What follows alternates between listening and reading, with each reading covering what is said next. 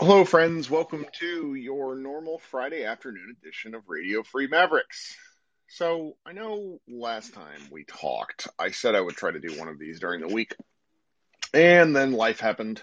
Um, half the room probably knows that I'm moving uh, and packing, and everything just kind of seems to overtake that.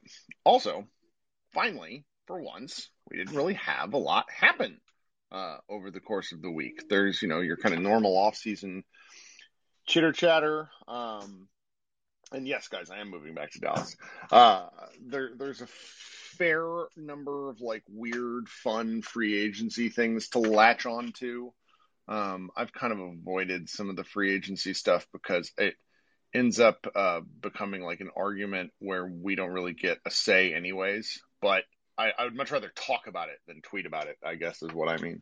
Um, even at Mavs Moneyball, the the kind of content production has slowed down. We're starting to do some free agency profiles. Josh Bow and I have been kind of reviewing uh, the seasons of individual players for the Mavericks just because, you know, news kind of got in the way of our normal schedule. But um, we're here now.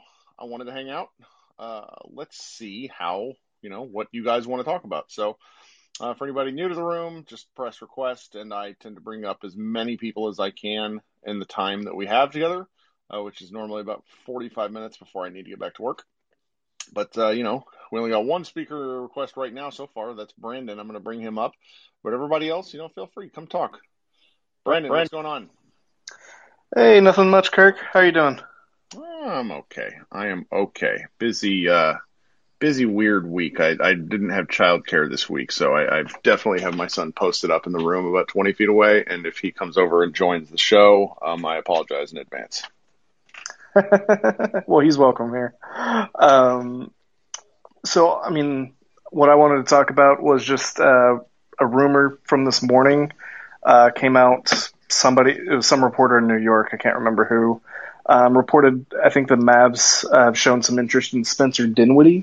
Mm. And so uh wanted to see your thoughts about it because I've bounced him kind of back and forth because I think he'd be a better fit than some of the other shooting concern players like uh, DeMar DeRozan and, and whatnot. So just want to see your thoughts on that.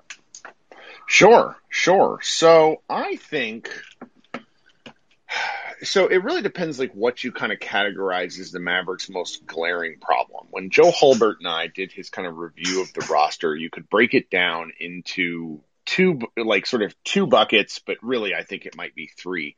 The first is is a, a big man who can, you know, contribute at the rim and play some defense on the other end, like a really, truly functional big. Uh, that's no insult to K P. The guy's working through some injuries. He might be that guy if he comes back to form. He was in twenty nineteen, twenty twenty. Uh, then the second position of need is kind of a, you know, like ball handler that can also uh, pass and score.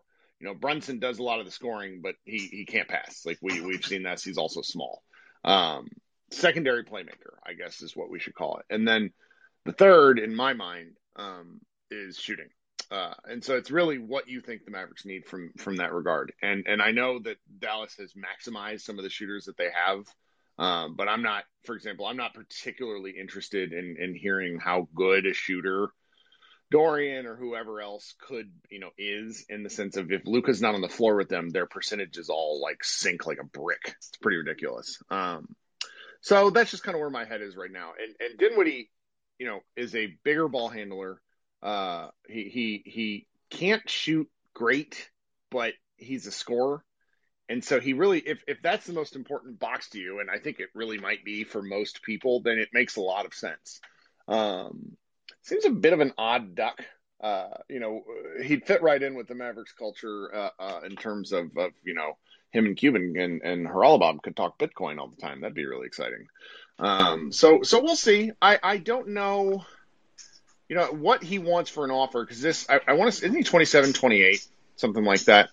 Yeah, he's uh he fits in with our timeline quite a bit better. He's I think just a little bit older than Porzingis. Well, this is also his big payday because he's had some injury issues, and so this is his time to make money. This will be his one contract where he really gets a ton of it.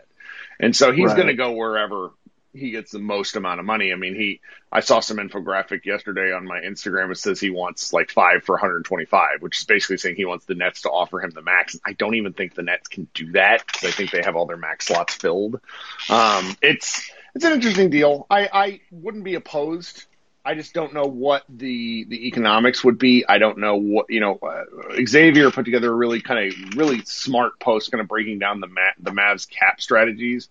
And it boils down to the fact of they either have to re-sign Tim quickly or let him go quickly. That those are the two choices. Um, you know, they could work out a sign and trade for somebody with him, but you know, Tim kind of is the linchpin which pulls everything else together. Uh, you know, I know Josh Richardson re-signing or not, not re-signing, opting in or not is kind of going to be a big deal.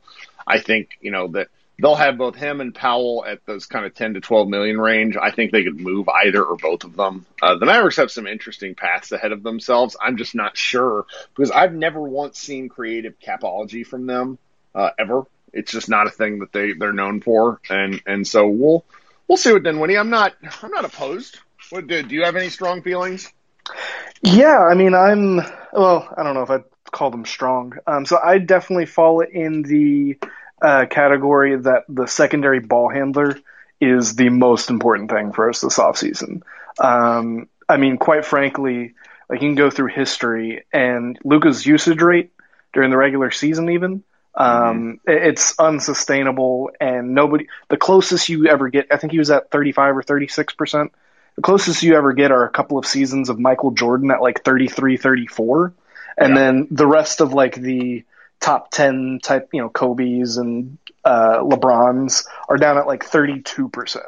So yeah. we need to get Luka down there and obviously also have a player who can help the offense not shit the bed whenever yeah. Luka is off the court. Yep. So, I mean, I think I think Spencer definitely fills both of those. I, I'm a little torn because of the, the injury. Um, it seems like everything's fine. Um, it doesn't seem like it was devastating. You know, he should definitely be back in time. Um, cause I think he already posted, you know, him like dunking and stuff on his social media or whatever.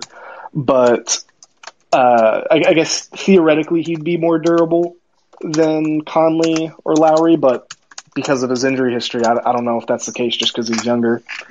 And then, um, last thing I, I did put it in the chat here. In terms of his shooting, like he's not, like obviously he's not a good shooter by any means, mm-hmm. but he's not like a space killer. He's not DeMar DeRozan who shoots twenty yeah. something percent on one attempt per game. Yeah, like he's in the he's in the low thirties on five to six attempts a game. A lot of them are from you know more difficult self created shots. Um, I looked it up earlier. He shoots like thirty eight percent from the corners, which tend to be more catch yeah. and shoot. So th- there's, uh, I, I would feel pretty good because uh, I would assume, I, I know there was a thing about him getting the five for one twenty-five, but he did specifically say that's what it would take for him to come back to the Nets because I'm sure he realizes that there just isn't enough, you know, yeah. ball and points for him to stay on the Nets. But I mean, I think he'll probably get somewhere in the fifteen to twenty range um, per year. And I think we definitely have the room to sign both him and Tim. So then, you know, you can kind of keep your offense afloat. I, now, at that point, I don't know what your defense looks like, but, I mean, it's not like our defense is good anyways. yeah, yeah. And, and the thing that I kind of keep circling back to in a, in a big way is, you know, I, I know I, – The, whatever goes on with the Mavericks, it in terms of coaching, in terms of, of schematic stuff, like Luka will probably still have the ball a lot, but we're bound to see some different things. Um, and, and I just, you know, that kind of has to factor in with this.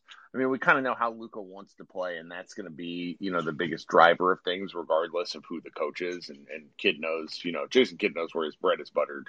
Um, he's, he's not going to do anything silly in regards to that. So, I don't know. I mean, I understand that that that point of view. Um, it's it's just it's they just who was it? Somebody in the chat just pointed out. Uh, but Paymon noted in the chat like when the roster has this many like I don't want to call them like they're just flawed players. They're they're they're one directional players in most cases. You know, like we're, we're, we all really like Dorian because he contributes a lot and does some weird things, but he's he's not, you know, an ideal like third, like like small forward, small forward starter. He's just not.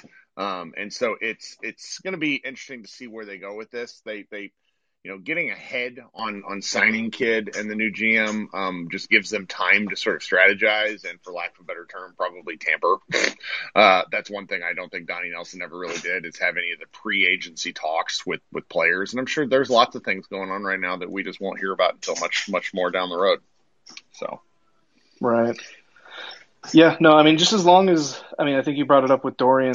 Um, I think if we can confidently go into next season and say that Dorian is clearly our fifth best starter, and there's at least one, if not two, players off the bench that we'd probably say that are better than him. You know, if both say we get Tim and, uh, you know, he's still coming off the bench, uh, then I, I'd feel much better about our roster just in general. Sure. Instead of him possibly being the, the fourth best player at any point.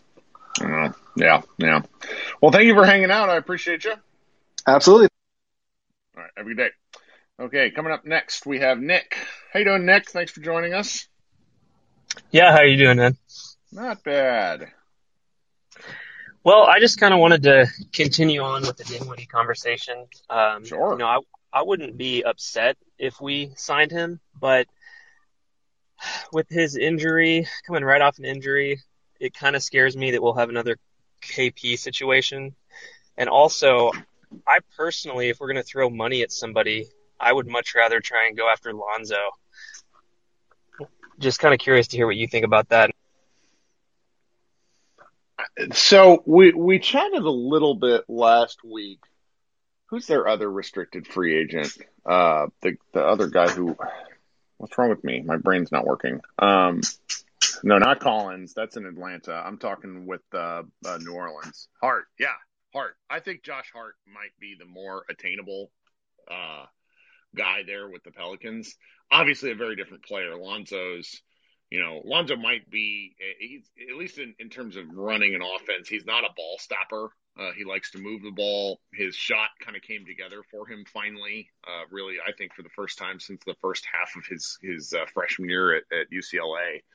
Um, he's, he's got kind of weird measurables. I don't, you know, your defense isn't going to, I, I just be curious to see how that works. I'm not opposed to it, but I do wonder with any sort of restricted free agent, you have to know the walkaway cost for the other team. And the Pelicans right now are in kind of a dire state. Uh, you know, there's lots and lots of talk that Zion wants out now. Um, and, and that puts a lot of pressure on the front office to make things happen. And I don't know if letting go of a guy like Lonzo really makes a lot of sense, because he actually works pretty well with, with Zion, um, Ingram, and he just seemed to not, something's just not there. I don't, it, it largely is, reminds me of kind of K P and Luka, where Ingram just isn't good enough despite being very good. Um, so I, I'm not sure. I, I, I would, you know, I'm kind of taking the position of I'm largely going to say yes and be happy. I'm trying to be happy about any sort of person. I just want more talent. And so these guys definitely have talent. And I'm, I, I don't know um, where, you know, what the Mavericks would be, would be thinking in terms of, of these priorities that we've been talking about. Yeah. Well, I just, I would love a secondary ball handler, and I think Lonzo would fit really well next to Luka. But I understand that it may not be worth, you know, the offer that we would have to give for him. But at the same time, I'm just thinking with Dinwiddie, he's going to probably command, or at least think that he's going to command a lot of money as well. So yeah. But um, the other question I had was regarding Kelly Oubre in Golden State. Is that somebody who you think would be a realistic target? And I, I personally feel like that would be an upgrade over what K P's been giving us. And so I'm just wondering how realistic that might be. So wings are the commodity of N B A players. Kelly Oubre kind of sucks and is going to get like eighteen to twenty-two million a year, I bet, if not more. He is a strange player. He's never really done – I mean, if you think back to the Mavs games, he, he had opportunity. I mean, granted, the Golden State system is a little odd. Um, did he play with the? Yeah, he played with the Wizards before. He, he's just I've just never really been a huge fan of him.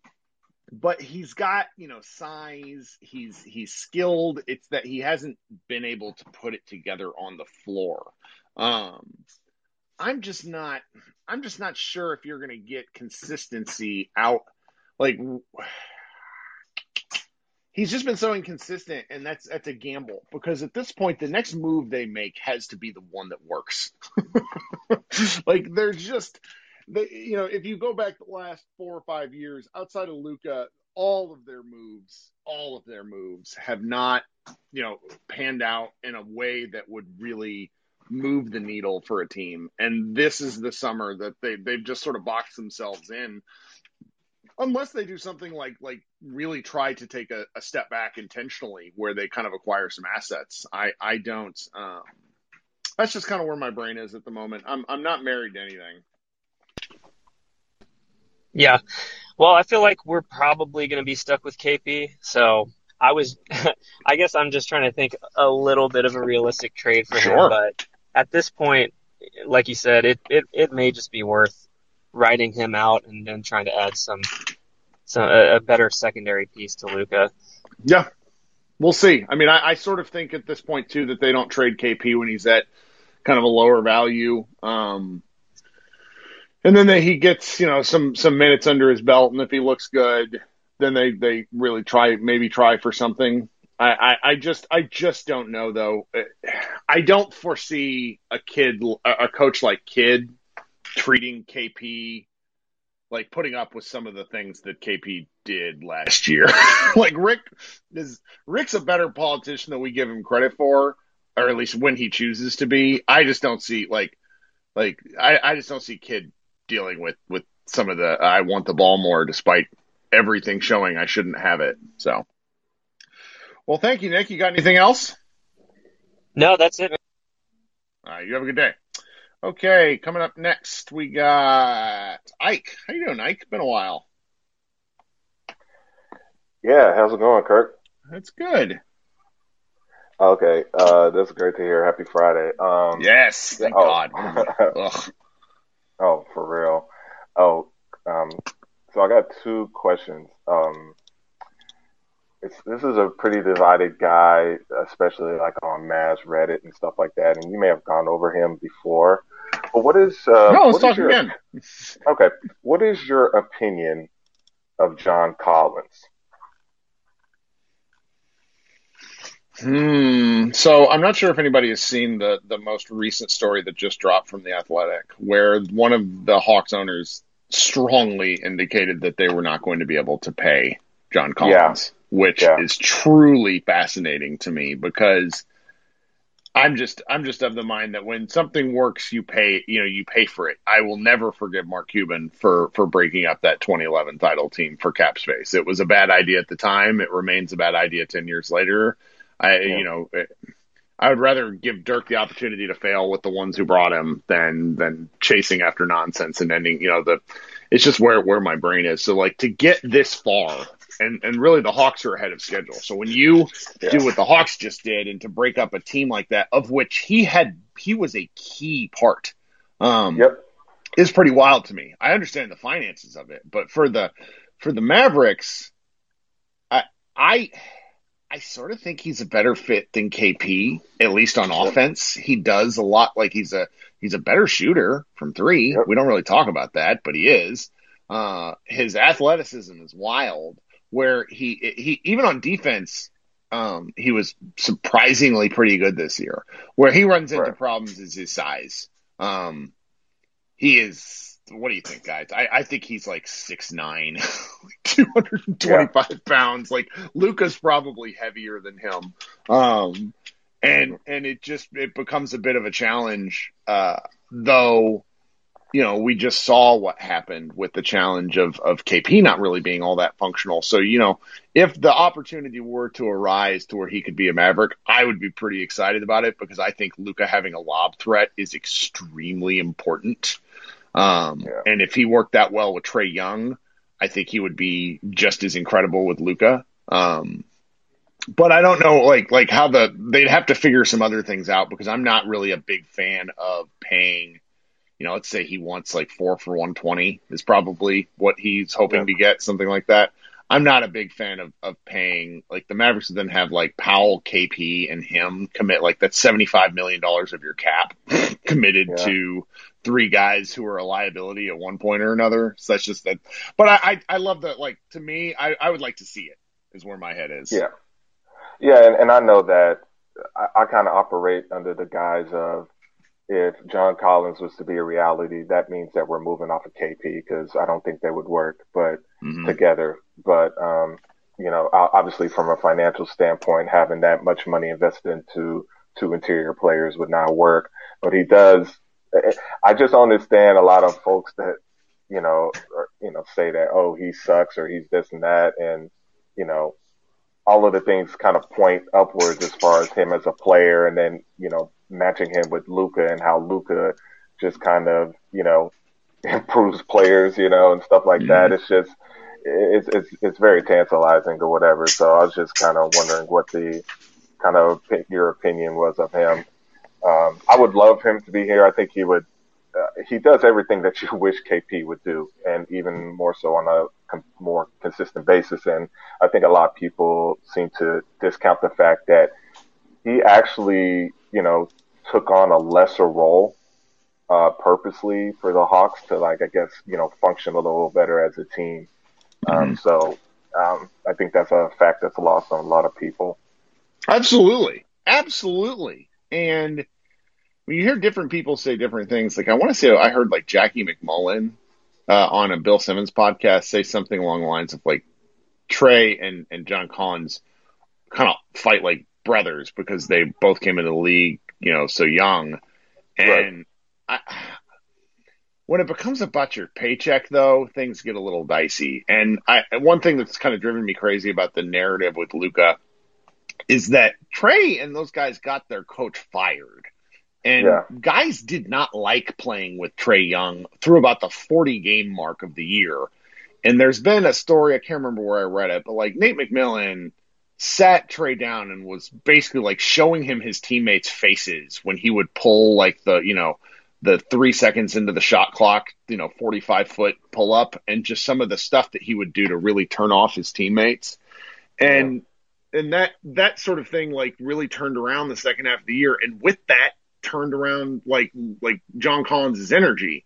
And so I just I can't imagine breaking them up, but I do I just I would like it, because I really like seeing Luka with the lob threat. It was it was hard. Like, Luka was pretty was really good this year, obviously, all first team N B A, but things were harder for him. And yeah. and I think not having that lob threat early really helped, like, really, like, frustrated him to a degree. So um, yeah, I, I agree with that. And I guess my second part would be, and I know you say that you're not good at this part, but I'm I'm just going to take you to task because I I think you're kind of dissing yourself.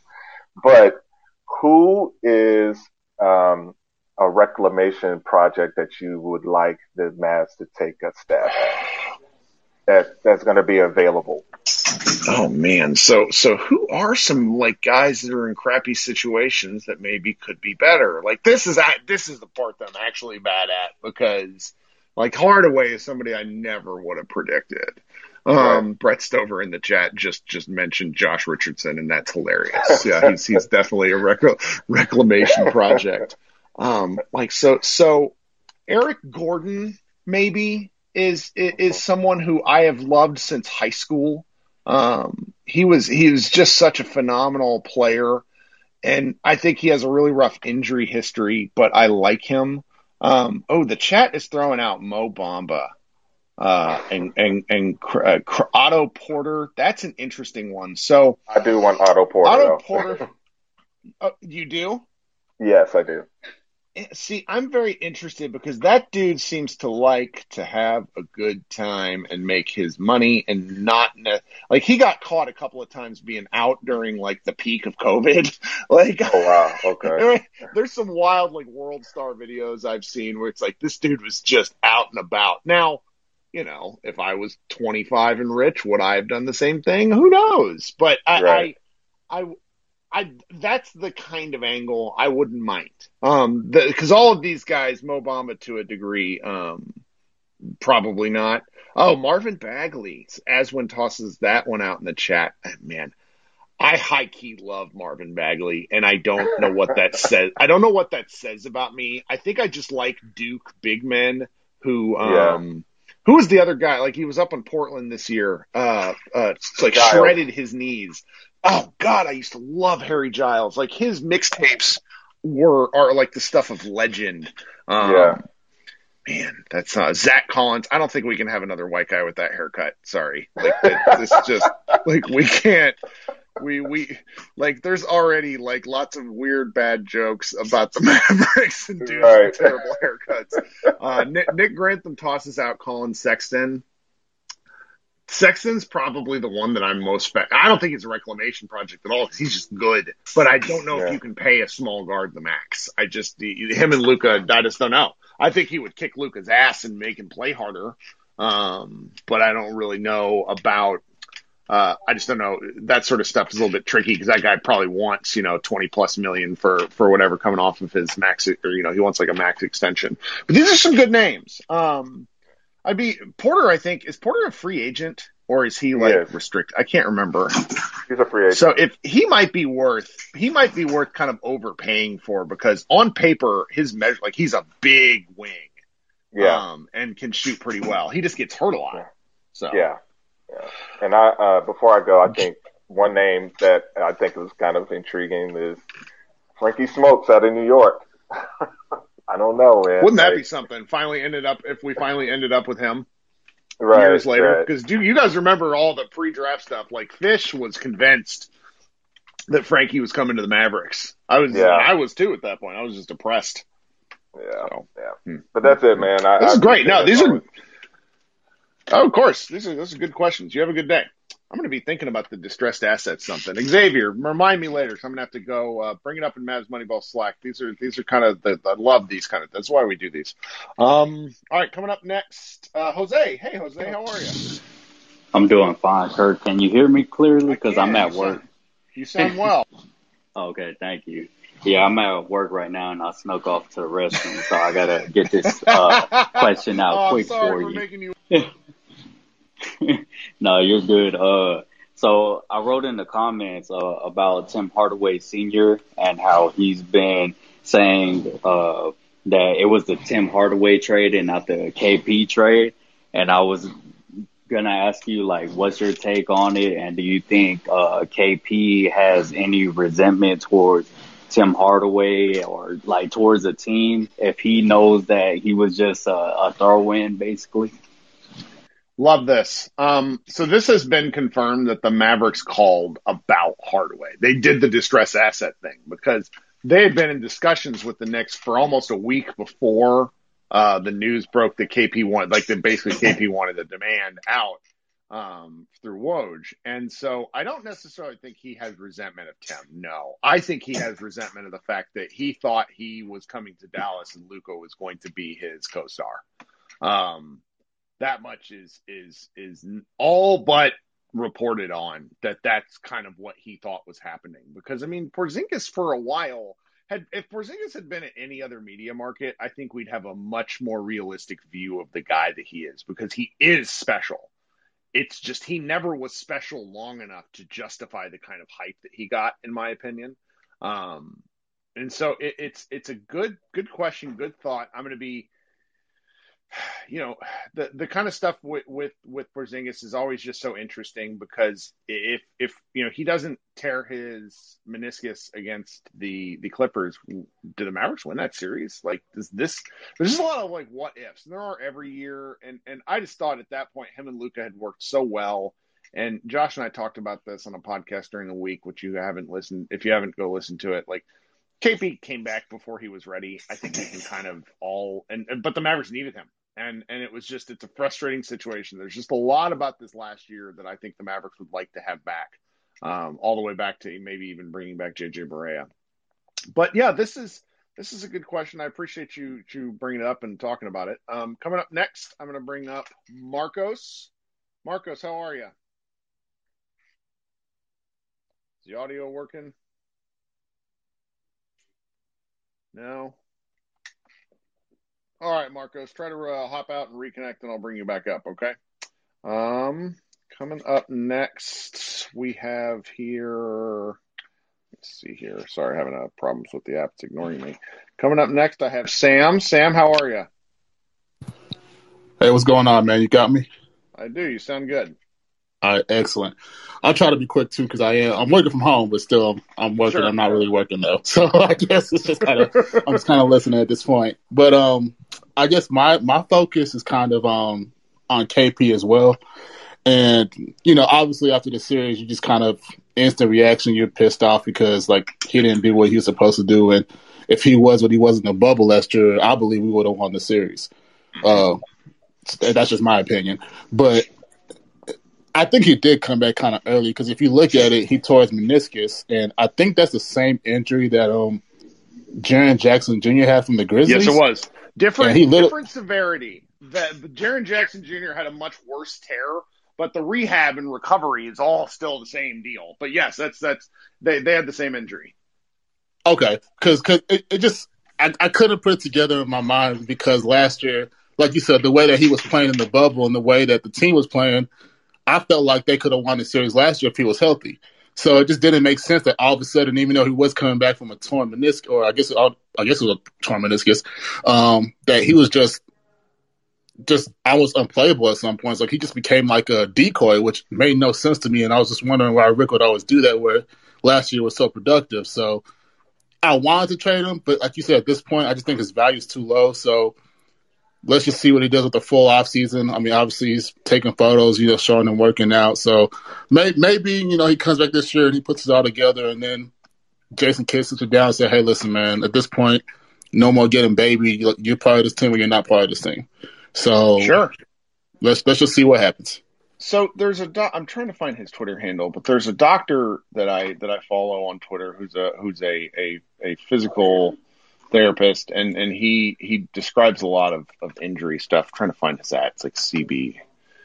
Oh man, where? Oh yeah, it's it's his name is Doctor Ra, Raj Rajpal Brar uh, at the number three C B Performance. He does a lot of stuff for the Lakers website, but after the the um, C, uh, silver screen roll is what I meant to say. After the season, I asked him some questions about kind of injury recovery and stuff, and he said, you know, if you think about the fact that K P had A C L surgery one summer and then uh, meniscus some uh, surgery the next, there's a lot of of potential confidence issues that can arise if, you know, your two main wheels are basically problematic. And there were moments in the season, and I think this is why I was so frustrated, is there were moments in the season where K P looked otherworldly. It's just those moments were fleeting at best. And mm-hmm. I, I I think the, the argument for, for, you know, look at me being positive about K P, who would have thought? The argument is that that if he gets a full season of work and regains some of that confidence, then he will regain his movement. Because the games that stand out to me, the one game I really lost it, it was a Valentine's Day game where Dame Lillard just destroyed him on the drop coverage stuff. Now, probably not a fair thing to get mad at because Dame is just, you know, he's a top six basketball player on the planet. But it was just kind of indicative of how, like, K P really thought he could do things that he couldn't do. And so if if he's e- even if he's able to find a mid ground between how good he was defensively in twenty nineteen twenty and how bad he was defensively this last year, I think the Mavericks might be okay. Yeah. And and that's that's what I'm saying, because like I feel like personally if he was even like you said, even just half what he was defensively defensively even, that solves almost I won't say all our problems, but it solves a good bit of our problems. So yeah, then you don't yeah. have to worry about, hey, we need to get a defensive center or a defensive big. We could try to focus on, hey, maybe we need more shooting, or like you said, we need a wing that can uh, somebody that can handle the ball but be a secondary scorer, or even like maybe a third scorer with K P. So yeah. Yeah. It's just like th- that. That's just what I think they need to do at this point. Just let it let it ride, see what well, the happens. Numbers- The numbers back this up because we I, I mentioned earlier that John Collins is a better three-point shooter than than K P. Defenses don't treat John Collins the way they treat K P. Like when K P hits a three-point shot, it tends to free like it, the game like an early three-pointer for K P almost breaks the defense's game plan. Like they don't know what to do about it. The Mavericks offense is so much better with just Luka and K P on the floor over time. So, I mean, there, there's there's a lot of strong arguments to bringing him back. Exactly. And uh, one more thing, and then I'll get off and let someone else get on. But I just feel like with the Mavericks, the, the problem that I've had with them the last two and a half, three years is I feel like they don't they don't have any assets. And what I mean by that is, sure. like obviously, they, they got players that, you know, they developed, like Maxey and Dodo and, um, you know, guys like that, which I like. I like Maxey. I like Dodo. You know, they, they've earned what they – they deserve what they got. You know, they worked hard and they, they got what they got. But, like, as far as, you know, they traded all those picks away in the K P trade. And then this year when we had a first-round pick, we used it on Josh Green, where I guess supposedly they, a lot of people weren't trying to get Josh Green. They were trying to get Sadiq Bey. Um, and I just feel like they, they, they just let it go to waste. Because if Rick had played even half those guys and they showed any type of production, you could you could use that in the trade. You know, say, so, hey, yeah. you know what, we'll give up this young guy for something else. But they didn't do that, and I don't know their mentality. Maybe it'll change now with Nico as a G M, Kid as a coach. Maybe that will switch it up. But I guess Cuban is the end-all, be-all at the end of the day, so who knows what's going to happen. Sure. But, um, yeah, I just feel like, you know, this year, and I guess even next year, it's just kind of a – I won't say it's a prove-it season, but it's a, hey, you know, we got we got the seven seed last year. We got the five seed this year with all the problems that we had, with everything else going on. So logical progression, you would say, obviously get higher. But with everybody coming back healthy, you would assume the Lakers going to be back, the Warriors going to be back, Memphis is getting better. You don't know what's going to happen in New Orleans. It's it's going to be tough. I just said yeah. that much. No, absolutely, absolutely. Well, thank you for hanging out. Hey, not a problem. You have a good one. You too. Okay, a couple more people in, then we're gonna sneak back to work. Christian, what's going on? Hey, Kirk, how you doing? Uh, I don't know why my phone speaker went all the way down, but hear you now. Um, I just wanted to touch on the the John Collins um, conversation because I thought it tied in rather well to uh, the pod that you and Josh just recently did, or. Maybe it wasn't Josh, but a, a recent pod where, you know, kind of talking about um, having Dwight Powell and that elite rim roller, uh, how much it did for the offense. Um, and I think if we do add John Collins, I think it's two things. He's a great rim roller. Um, I think he was, you know, top five, maybe just outside of the top five when it came to Uh, rolling to the rim from the pick and roll. Um, but I think, you know, at having that three-point shot, like a credible three-point shot, we're able to kind of have the best of both worlds and have an elite rim roller while also being able to kind of play five out. My biggest question, though, is, like, I, I viewed the secondary ball handler as the biggest – need that we have, just because the second uh the second unit can't really function. Uh well, no part of the team can function without Luka, and I think that would benefit K P when he's playing with that second unit. So if we were to get Collins, who would be your ideal um you know possible secondary ball handler that we might be able to get relatively cheap? I mean, at that point, don't you kind of have to hope that Miami move like doesn't get Goran Dragic, and and Luka could convince his friend mentor to come to the team? I, I don't know if that's particularly likely because I know Dragic has young children and really loves the Miami area because it's Miami.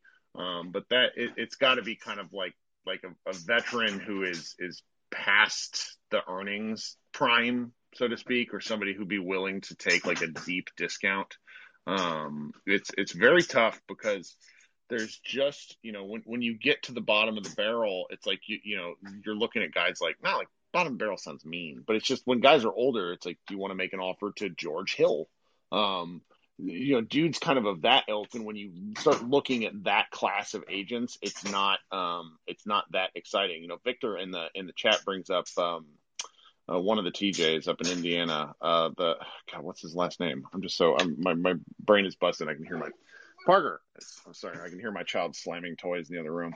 Uh, T J McConnell, who like would have been a Rick Carlisle All Star, and I just don't know if he he would go with the Mavericks anymore. Um, so and plus I think Rick, uh, uh T J Warren, there or Warren is a a is an interesting one. That's that's it's it's tough, uh, but that's the kind of like you're you're getting to guys who are very limited uh, in one way or another by that point. Now, I think with like this, the lack of passing that we saw in the playoffs from anybody other than Luka, you're sort it, it gets to the point where there's some acceptance going on um, with, you know, you, you take a limited guy if he brings a different thing that the Mavericks need. So, yeah. Yeah. Well, I appreciate, I, you know, there's a lot to, uh, to kind of see, and, you know, who knows what this front office is going to do, but at least, Um, you know, we have a generational superstar, and hopefully they're able, you know, even if it were adding three ten million dollars guys, that just really helped the team. I think the biggest thing is just getting some kind of help. But I appreciate it. Yep. Have a good day. All right. Coming up next, we're going to bring up Shamark. What's going on? Hit that unmute button. Tell me what you got. Hello. How are you? Hi, Kirk. Uh, yeah, I'm doing really well. Thanks for having me on. Long time, first time, as they say over in America. Um, yeah, so my sort of main point I want to ask is uh, related to sort of K P. Sorry, I know there are lots of K P-centric questions. Uh, so the question I have is that there's a lot of sort of talk about what the Mavs would do with K P, whether they can trade him, whether they can find a way to integrate him. And there isn't sort of a lot of discussion about what he would want himself. I mean, if you look at it from his perspective, I know it's really difficult given the way how people feel about him, but here's a guy who, over the past two years, went from one of the sort of more heralded sort of prospects in basketball, you know, the, the unicorn, as you guys call him, to becoming someone who essentially is synonymous with being a bad basketball player. I mean, anytime you say K P, just not just on N B A Twitter, but just around anyway, people laugh. That's how bad the situation has gotten for him. And given the fact that you've got all these other sort of uh, general sort of fans, fan talk on social media, as well as uh, just some of the comments from Mark Cuban, I'm sure uh, between now and sort of media day, uh, it's just only going to get worse in terms of uh, him sort of putting his foot in his mouth. Well, do you not think that at some point he's going to say, you know what, I've got nothing to lose, let me kind of force my way out and go to another situation, even if it's to Cleveland or to O K C, to try and sort of rebuild his career? I wonder about that. I wonder if he would accept being, like, I wonder if he just is the kind of player who would be happier being a bad guy on a, or I'm sorry, being the best player on a bad team. Um, you know, the Mavericks are the first team that he's won with in the N B A, and he doesn't seem any happier than he was with the Knicks. It's it's very interesting in terms of, of what his, uh, you know, what he wants. He just, it seems like a very different different dude. I mean, that might be for the best for him, but the the way the game has changed since he came into the league, you know, we've seen a little bit of the the uh, the, the return of the the old school post player, uh, or at least like classic big man with Embiid, with Ayton, with uh, M V P Nikola Jokic. K P is none of those things. He's a seven foot three shooting guard. He can't post up that well. I mean, if he wants to remake his career, I mean, I, I'm not really sure how he would go about doing that. I mean, with the Mavericks last year, eighty percent of his buckets were assisted. He cannot get his own shot, or at least he wasn't able to last year. So if he wants to really, like, if, if it's up to him to go get something different, then he might end up in a situation where he's like Kevin Love, where he's just not playing a ton because he doesn't bring a lot to a team. Um, I, I, I don't... I very much like waffle from moment to moment with how I feel about him, because when I think, you know, if, if he would do the thing that Tim Hardaway did, which was, you know, when Tim was in New York, he was required to do a lot with K P being out that whole year. And when he was required to do a lot, he wasn't that good, but in a very specific role where the Mavericks basically asked him to stop taking long twos and just gun from three and then get to the rim. He's now going to go make himself a ton of money in the off season. You know, the, but it takes a certain, you know, these guys are the best basketball players in the world. So it takes a certain level of, of kind of self-awareness to get to that point and say, okay, this is how I be the best version of myself. And I'm not sure Porzingis is ever going to get there, because he's a guy who has a vision of himself that's very different from what he's actually been the last two years. I, I, I think that just sort of from his perspective, I think there are a lot of sort of kind of soft factors that come into play when it comes to sort of being a, a guy who basically grew up being one of the best prospects, particularly in Europe, to now being a guy who's a bit of a laughing stock. I mean, just the idea that he'd play for a team where he'd sort of get the ball, the ball a bit more, and also at the same time, you know, kind of feels some kind of respect, adulation, some sort of, you know, uh, sort of feeling that, you know, he doesn't really matter, rather than sort of being a role player, even though just being that a role player, maximizing your sort of skills would be the best path forward if he wants to win. I think that I think often we kind of overlook those type of things. So it'd be really interesting as to sort of how he feels by the time there's media day, uh, media day comes around, because it wouldn't surprise me if he just says to him, you know what, O K C, Shai Gilgeous-Alexander, you know, a young team, I can be the vet, I can sort of, you know, get my shots off. And he can kind of um, sort of, it's very easy to rationalize how bad you've been once you start sort of blaming front office, your teammates, Rick Carlisle. So, yeah, I mean, it'll be really interesting. I think at this point, I have no idea what the Mavs are going to do with him, but really interesting how he kind of feels come. Uh... Sure, sure. I mean, I and I'm glad he's working out. I'm glad he's healthy. Um, you know, the, the, that one video of him doing something with one of those big resistance balls was just, I, it was comedy. But I, I, I'm glad. Yeah. I'm I'm I'm trying to be more optimistic because nobody wants to hear me be an asshole all the time. Um, and then there's there's just that notion of, you know, we've seen how good they can be when things work, and so it, it's it's a matter of, of you know figuring out whether that was a flash in the pan or whether that was something they can replicate. So, well, thank you for coming on. Yeah, thank you for having me. Honestly, I've been you know a long time listening to the podcast and stuff, so uh, it's great to be on. Thanks. Absolutely. You have a good day. Okay, got a couple more people. Uh, Jeremy, how are you, Jeremy? Jeremy, is the audio working for you? Might have to update. Nick Angstad has joined the chat and just asked if this was a podcast. Well, it can be a podcast. Um, okay, so we have one more speaker request, unless uh, Jeremy can, can join and, and try to figure out the audio. We have Endry. Let's see if it'll actually let me accept Andrew. There we go. Andrew, how are you? Hey, man. How are you? Thanks for having me on. Absolutely. Um, just following up from what you said in a previous question, you were talking about um, obviously the offseason, how maybe they could, um, instead of looking to obviously bring in a free agent, maybe take a step back. Something I was thinking of was maybe looking at something like Wiseman and maybe draft capital with um, obviously using K P for that. So it seems like the Warriors feel like they have something that they can get that's better than K P. Uh, Siakam seems to be the the kind of, of piece of the day if the if the Raptors are really willing to to kind of just move on from the team that they have and start over. Um, I'm not sure what is, is really attainable for K P. They would have to they would have to get with a team that really likes what he could be. Uh, I do. That's probably something they're working on. Like they're trying to figure that out because I think if they can can move, you know, K P has three years and ninety something million left, and if that is an option, the Mavericks would have to really look hard at it. I just don't know if there's an option there. I can't think of a team outside of maybe Sacramento that has new management that might be willing to really give up something for him, um, because he's he's he is a distressed asset. He's what we had kind of talked about earlier. Um, but there's, you know, there's potential there. It's just, you got to kind of look at it. So at least that's where we are, uh, uh, for a bit. Um, what else do you got for me?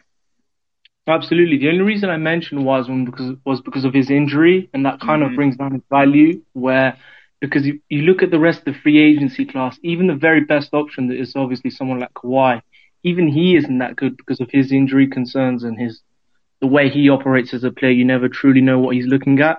So rather than obviously committing to a free, obviously committing to a weak free agency class, maybe we look to stock up on some form of, because obviously we have zero capital whatsoever. That's the only reason I'm looking at maybe instead of committing to something that's not, isn't going to put us in contention for the championship, maybe something like that, where we look to offload K P and maybe just look for some capital. I mean, that's if if I had a say, that would be my preference. I would I would lock Luka into his two hundred one million dollars contract, bring him into the kind of decision-making circle and say, look, we tried something with K P where we wanted to accelerate our timeline, and it just hasn't worked. But in order to get better, we need to take a step back because you. I think in an eighty-two game season with a healthy Luka Doncic, regardless of who the team is, you can you can kind of assume a floor of forty wins. Like I really believe that. Uh, and if that's the case, you're probably in the playoff-ish race, regardless of who else is on the team. So I think that the Mavericks could. That would be kind of my preference because I, I just want to see them get assets that are are different and are younger. Um, I don't think it's likely, because I think that the pressure to win now will, and, and kind of the, the constant need for American sports to have the, your trajectory going up, up, up, um, is, is too much pressure for the Mavericks to bear. I don't think they do it, but that, that'd be kind of my, if, if I had a choice, what I would, would really like to see. I mean, Luka's twenty-one, twenty-two. And I know that there are a lot, I've talked to a lot of, of fans, particularly fans overseas, that seem to think that Luka could just, you know, force his way out and do whatever he wants, or that he's not going to sign the two hundred one million dollars contract. And like, I just, I believe it when I, when I see it, is, was my point. And I think the Mavericks can, can kind of get him on the same page, include him in some of the decision-making, and, you know, go from there. But that seems like a bit of a stretch. Yeah, no, I highly doubt he's going to opt out of the two hundred million. I mean, this, if it, he's not the type of guy to be like, to be the first ever to do that, and the, the negative attention he gets by doing that is, it's not, it's just not worth doing, saying no to that contract. Mm-hmm. Mm-hmm. Yeah, and plus, I do think that there is at least, I do think that fans have an argument where it's like, if Luka wasn't happy in three years and he said he wanted to like get out of the, like, like basically go yeah. to another team, then that would happen. Like, that's the way the N B A works, as much as I don't like it. Um, it's just, there's no reason to leave money on the table, because superstars, he's, he's in that rarefied air where he legitimately can do whatever he wants. Absolutely. Well, thank you very much. Do you have anything else? No, no problem. That was all. Thanks for having me on. All right. You have a good day. All right. Last but not least, uh, Yannick, how are we? Hit that unmute button. There we go. Hi, Kirk. Can you hear me? How are you? Ah, all right. Yeah, I got a question about the draft. Do you think um, with the new G M, um, Nico from Nico from Nike, um, he will value the draft more than Donnie before, and maybe we get a Uh, buy a few second round picks or even a late first round picks this year, or we fully concentrate on free agency and the big fish again? God, I hope they care about the draft, because number one, I love the draft. There's nothing, yeah, me too. For me, there's, there's, I love the draft way more than free agency, because just discussing guys' potential is a lot of fun. It's a fun part of basketball. Like, Uh, uh, Victor, what's what's his name uh, in France? Um, Victor went, uh, starts with a W.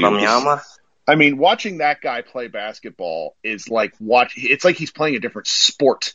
It's just, and so being able to talk about dudes like that is a lot of fun for me. So I, I hope the Mavericks will care about the draft at some point, because it's it's it's too much fun for me. But also, it's how the best teams are built. Uh, look at Atlanta. They, you know, they, they, they drafted well, and then they, they brought in free agency. It's not just free agents. Um, I don't know if anything will happen this year. That's really hard to say. I, it kind of goes to what the last guy's question was, where I would prefer it, but I don't think it's going to happen. Um, I also think, you know, that all of us, I'm going to talk about this more, and I'm going to talk about it in a way where I don't, I, I need to do it in a way where I don't get myself into trouble. But like, when we say Mark Cuban in the, is a G M, up until this year, I had always kind of said that tongue in cheek, like saying, okay, he's a little too involved. From what I have been kind of figuring out and learning from talking to people who know more than me, it is not a joke. Like, he thinks he's the G M. And so if Mark Cuban is this invested in the day-to-day stuff, where he is like actually making, like, he, he's not being brought options and making choices from there. He is involved in the options of what is happening. You know, he, he's way, way, way too involved. And if that happens, I just don't see them ever valuing the draft, because Cuban's too much of a win now guy, even though they haven't won. Yeah, unfortunately, the real shadow G M. Yeah, yeah, and it's not even like a shadow. I think he's just like, like he's just, it's a, I mean, we had a guy, uh, uh, Ben, um, wrote uh, for Mavs Moneyball this kind of post about like Mark, where he pulled a bunch of Mark Cuban quotes about like leadership and management over the years, and he talks about how he's a micromanager, and it's like, dude, stop saying these things out loud. You're going to give me heartburn. And so now that I see a lot of these things, and I that I've had kind of the the. I've, I I feel like I understand how things work a little bit better than I did five years ago. I just don't know if they're ever really going to operate differently. I do believe that it will result in at least some different ways of looking at things with, with Nico and with Kidd, because Kidd is a demanding coach in a much different way than Carlisle is. And so I don't know if Kidd's going to be particularly happy with the roster as constructed, because he's always coached some pretty good teams, at least like base talent wise. And the Mavericks have Luka, K P, uh, and, and, you know, we don't know if they'll have Tim. And then there's this kind of a talent drop off. Uh, so, so, you know, you, I would love them to, to be more inv- involved in the draft. Yeah, I really think they, uh, they they don't see the value in the draft over the last years, and that's going to hurt them down the line. Oh gosh, and it's oh, it's hurt them for almost ten years, because you go back and, and really, you know, during my time as a Mavs fan, I moved to Dallas in ninety-six. Dirk was drafted in ninety-eight. Mark Cuban bought the team in two thousand. During that time, during Cuban's ownership, there was Josh Howard, which was an amazing late round pick. They moved forward the next year to grab Devin Harris. Uh, uh, they moved on from Antoine Jameson. They got Devin Harris as part of, of a draft day trade with Jerry Stackhouse. Uh, then after that, they really didn't do anything of note, unless I unless I'm just like completely mistaken. And everybody in the chat, let me know. I don't think they did anything of note until like Dennis Smith. Like, it was bad for a long time, and we've just. The, if you have limited numbers of team building options, like routes, you know, draft draft being one of them, free agency being another, and and kind of internal development being the third, the Mavericks just close themselves off to the draft repeatedly, and it ends up biting them in the rear. They just haven't had guys of a certain pedigree. It's great that they got a lot of Maxi Kleba and Dorian, but Maxi's going to be thirty and Dorian's going to be twenty-nine. So it's, it's, it's, I think he's going to be, he's older is my point. Um, and it's just, I don't know. It, it's frustrated me for years. And like I mentioned earlier, I just like talking about the draft, even if I don't know what I'm talking about. So. Yeah. Maybe as a bonus question, um, do you heard the, the latest Locked On Mavs podcast? I have not. Nick, don't yell at me. I think Nick's in the chat. What did Nick say in, in, in, uh, in, in, in Locked On? Yeah, they had a, Nick De, De Palma's his name, I believe, the shoe guy. Yes. They had him on. And um, I remember he told something about, yeah, uh, about Giannis. So I I got, a, uh, got the, the view that they maybe Cuban has the plan to, with the Nico and with the kid hiring, that uh, that he gets uh, Giannis to Dallas in a few years, and that's the big plan behind him. I that's, that's some kind of uh, I think the the big fish hunting he's about to go again, and I mean, I, kid, I really hope we don't yeah, fall flat. Kid brought in year. his his assistant from Milwaukee there. I can't remember the guy's name. I think the chap's talking about it. I mean, there's. You know, they're, they, I'm sure they're positioning themselves to at least be open for if, if, uh, if Giannis decided that he didn't want to be there anymore. But I just, I don't know. That sort of stuff makes me so tired. Yeah, me too. That's, that's my fear that is about to happen again. That sh- same shit. mm-hmm, mm-hmm. Well, thank you. Alrighty. No, greetings and great show. All right. You have a good day. All you right. too. Bye. All right, last, we're going to bring back up Jeremy since his audio wasn't working earlier. We're going to give it a try again. There it is. Jeremy, how you doing? Uh, doing great. I just uh, – can you I hear can. me right? Make good. sure. Yeah, the K P thing, I've been – me and you've been – I've been – well, especially me, I've been hating on him for a year. But if if we if he could just become average at the post against the good – the the top – centers in the league, I mean, it, he it'd be worth keeping him. And I've really really thought about that this offseason, since he's never had a one to fully recover and and focus. Because they were saying he was shooting like thirty-eight percent against elite centers in the post, mm-hmm. and and he was just shooting the league average against. Like six, eight, and below, you know the the you know right. the small ball fives, and I was like, man, if he just if he got up just to like four, forty-two or something for the elites, I was like, man, that way he could average four to six extra points a game, and yeah. and it just you know I just I really haven't had much um, upside for him. I, because of his injuries. I just I felt that it's just too much of a risk. But I don't know. I just if he can this one off season, if he could just work on his post game and instead of squeezing medicine balls or whatever you want to call them, um, and just fixes his post game where it's just average, man. It just it'll just bring so much to our team. And then if sure. we get a, another playmaker, he can split the minutes more with Luka, and he can, and then we won't have such a drop off when Luka's on the court. Yeah, I mean that was that was the big difference between twenty nineteen, twenty twenty, and twenty twenty, twenty-one, where the sec the second half of of nineteen twenty, the the K P minutes without Luka were really good. It was like when he started to hit that stretch around All-Star break, heading into you know the COVID stoppage, and then he picked it picked right up again in Orlando, where he was just really good uh, with Luka off the floor. And this year it was it was he was impossible. And so I think that that that there's there's at least enough. There, we're going to find out really soon. I think within about twenty games into the season, if K P is even a pro, like if, if he's showing anything, then they'll probably hold on to him. But if not, I wouldn't be shocked if they move him well in advance of the trade deadline just to try to find something. But we'll see, because he's just the numbers show. Even just him existing on the floor is pretty important for for uh, the Maverick offense. It just it matters. So, yeah, I just had one last thing is I really feel that we.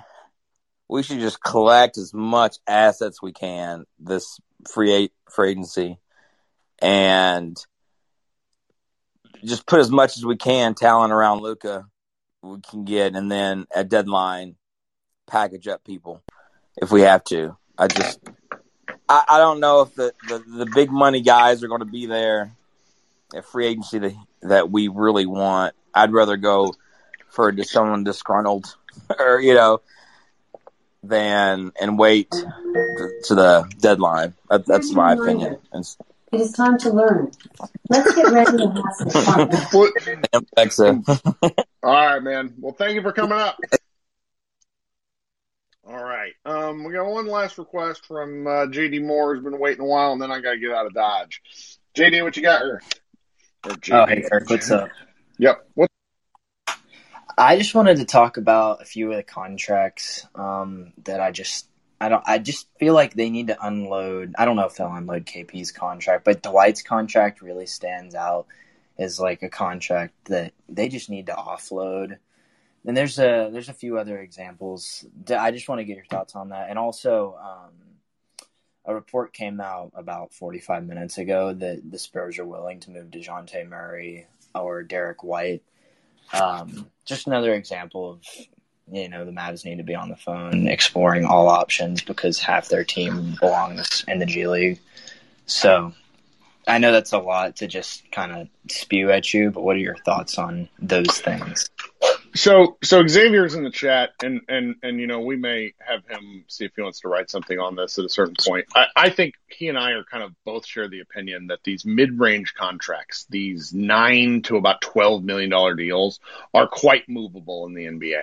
Now, you're likely trading one asset for another asset that's not great, at least initially. So it's it's if you're if you're like me, where I've sort of settled on, I'm looking forward to being mad at new people.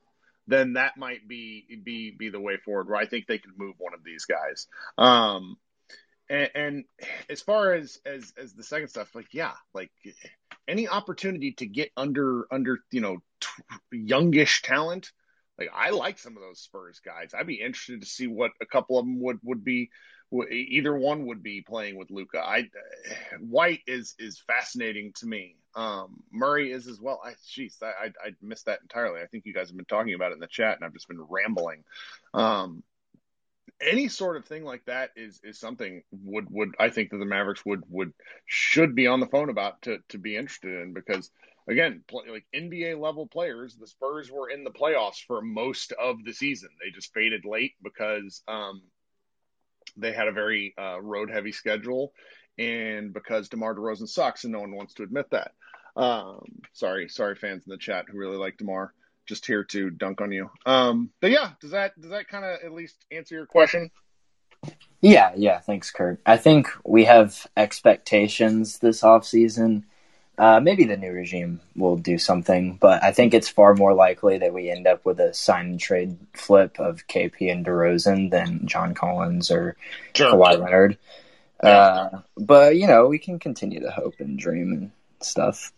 I mean, I, I've gotten so used to no creativity from the front office, which is wild because when I was in high school and then early in college, like the Mavs, like Donnie was on the phone like a madman. And I just think that, you know, the league kind of caught up with him, and now it's time for, for, you know, somebody else to try something new. If if this if they do anything, I will. I'm just looking forward to to something happening, and they they they have they will. Things are going to happen. It's a matter of what. I mean, look, we all got really excited about Josh Richardson, and there was every reason to be at least somewhat excited for that. So where where I was where I got mad at everybody is is the Mavericks just pissed away their mid-level exception because they weren't able to get anyone to take their money. Um, I was thinking about that while watching Jay Crowder play in the finals last night. Um, you know, but I, I really don't think they're going to have the, the money problem. Um, as much as I got mad about, you know, Kendrick Perkins talking about how players didn't really like Carlisle, I there's enough to that. There's there really is. And so Kidd seems to be more of a player friendly coach, even though he's a he's a hard ass, and people like Nico and, and you know, those sorts of things matter because as as uh, Tim uh, McMahon of E S P N said, the Mavericks kind of stopped caring about the human element, you know, a couple of years ago. They were really just looking at things in, in terms of pieces on a chessboard, and and that doesn't that doesn't fly well with players. So all right. Well, you got anything else? No, I just – the only thing I'll say is I hope that Tyrell Terry, Josh Green, and Tyler Bay end up being N B A caliber players, but that's it. We're going to be able to talk about Summer League. I'm really excited. I'm There's a less than zero chance now – or I'm so there's there's a greater than zero chance that I get to – that I go to Summer League, even if it's on my own dime, and then I will definitely be making content for us there. I'm looking forward to talking about those guys. That'll that'll be fun. Um, but, yeah, thanks so much for, for hanging out with us, uh, Mister Moore. We'll talk soon. Appreciate it. All right. Okay, guys. So um, content schedule will be Josh and I are going to continue to roll out the sort of player review podcasts. I know that it's more people really want to look forward, but, you know, I'm just I'm not there yet mentally. Like we have a, almost a month. Uh, it's like four full weeks until free agency starts. So we'll see where things go with that. But um, this has been fun. Keep coming to Mavs Moneyball. Uh, we will have at least one new post today. I, I got a message from somebody today complaining that we don't have enough content. I'm like, what are we supposed to talk about? It's the middle of July. Finals are still going on, and you don't – people get tired of me complaining, and, and, you know, unless you want complaining posts, then we're just going to, you know, roll out our free agency stuff as we do. Um, everyone have a great weekend, and we will talk to you soon.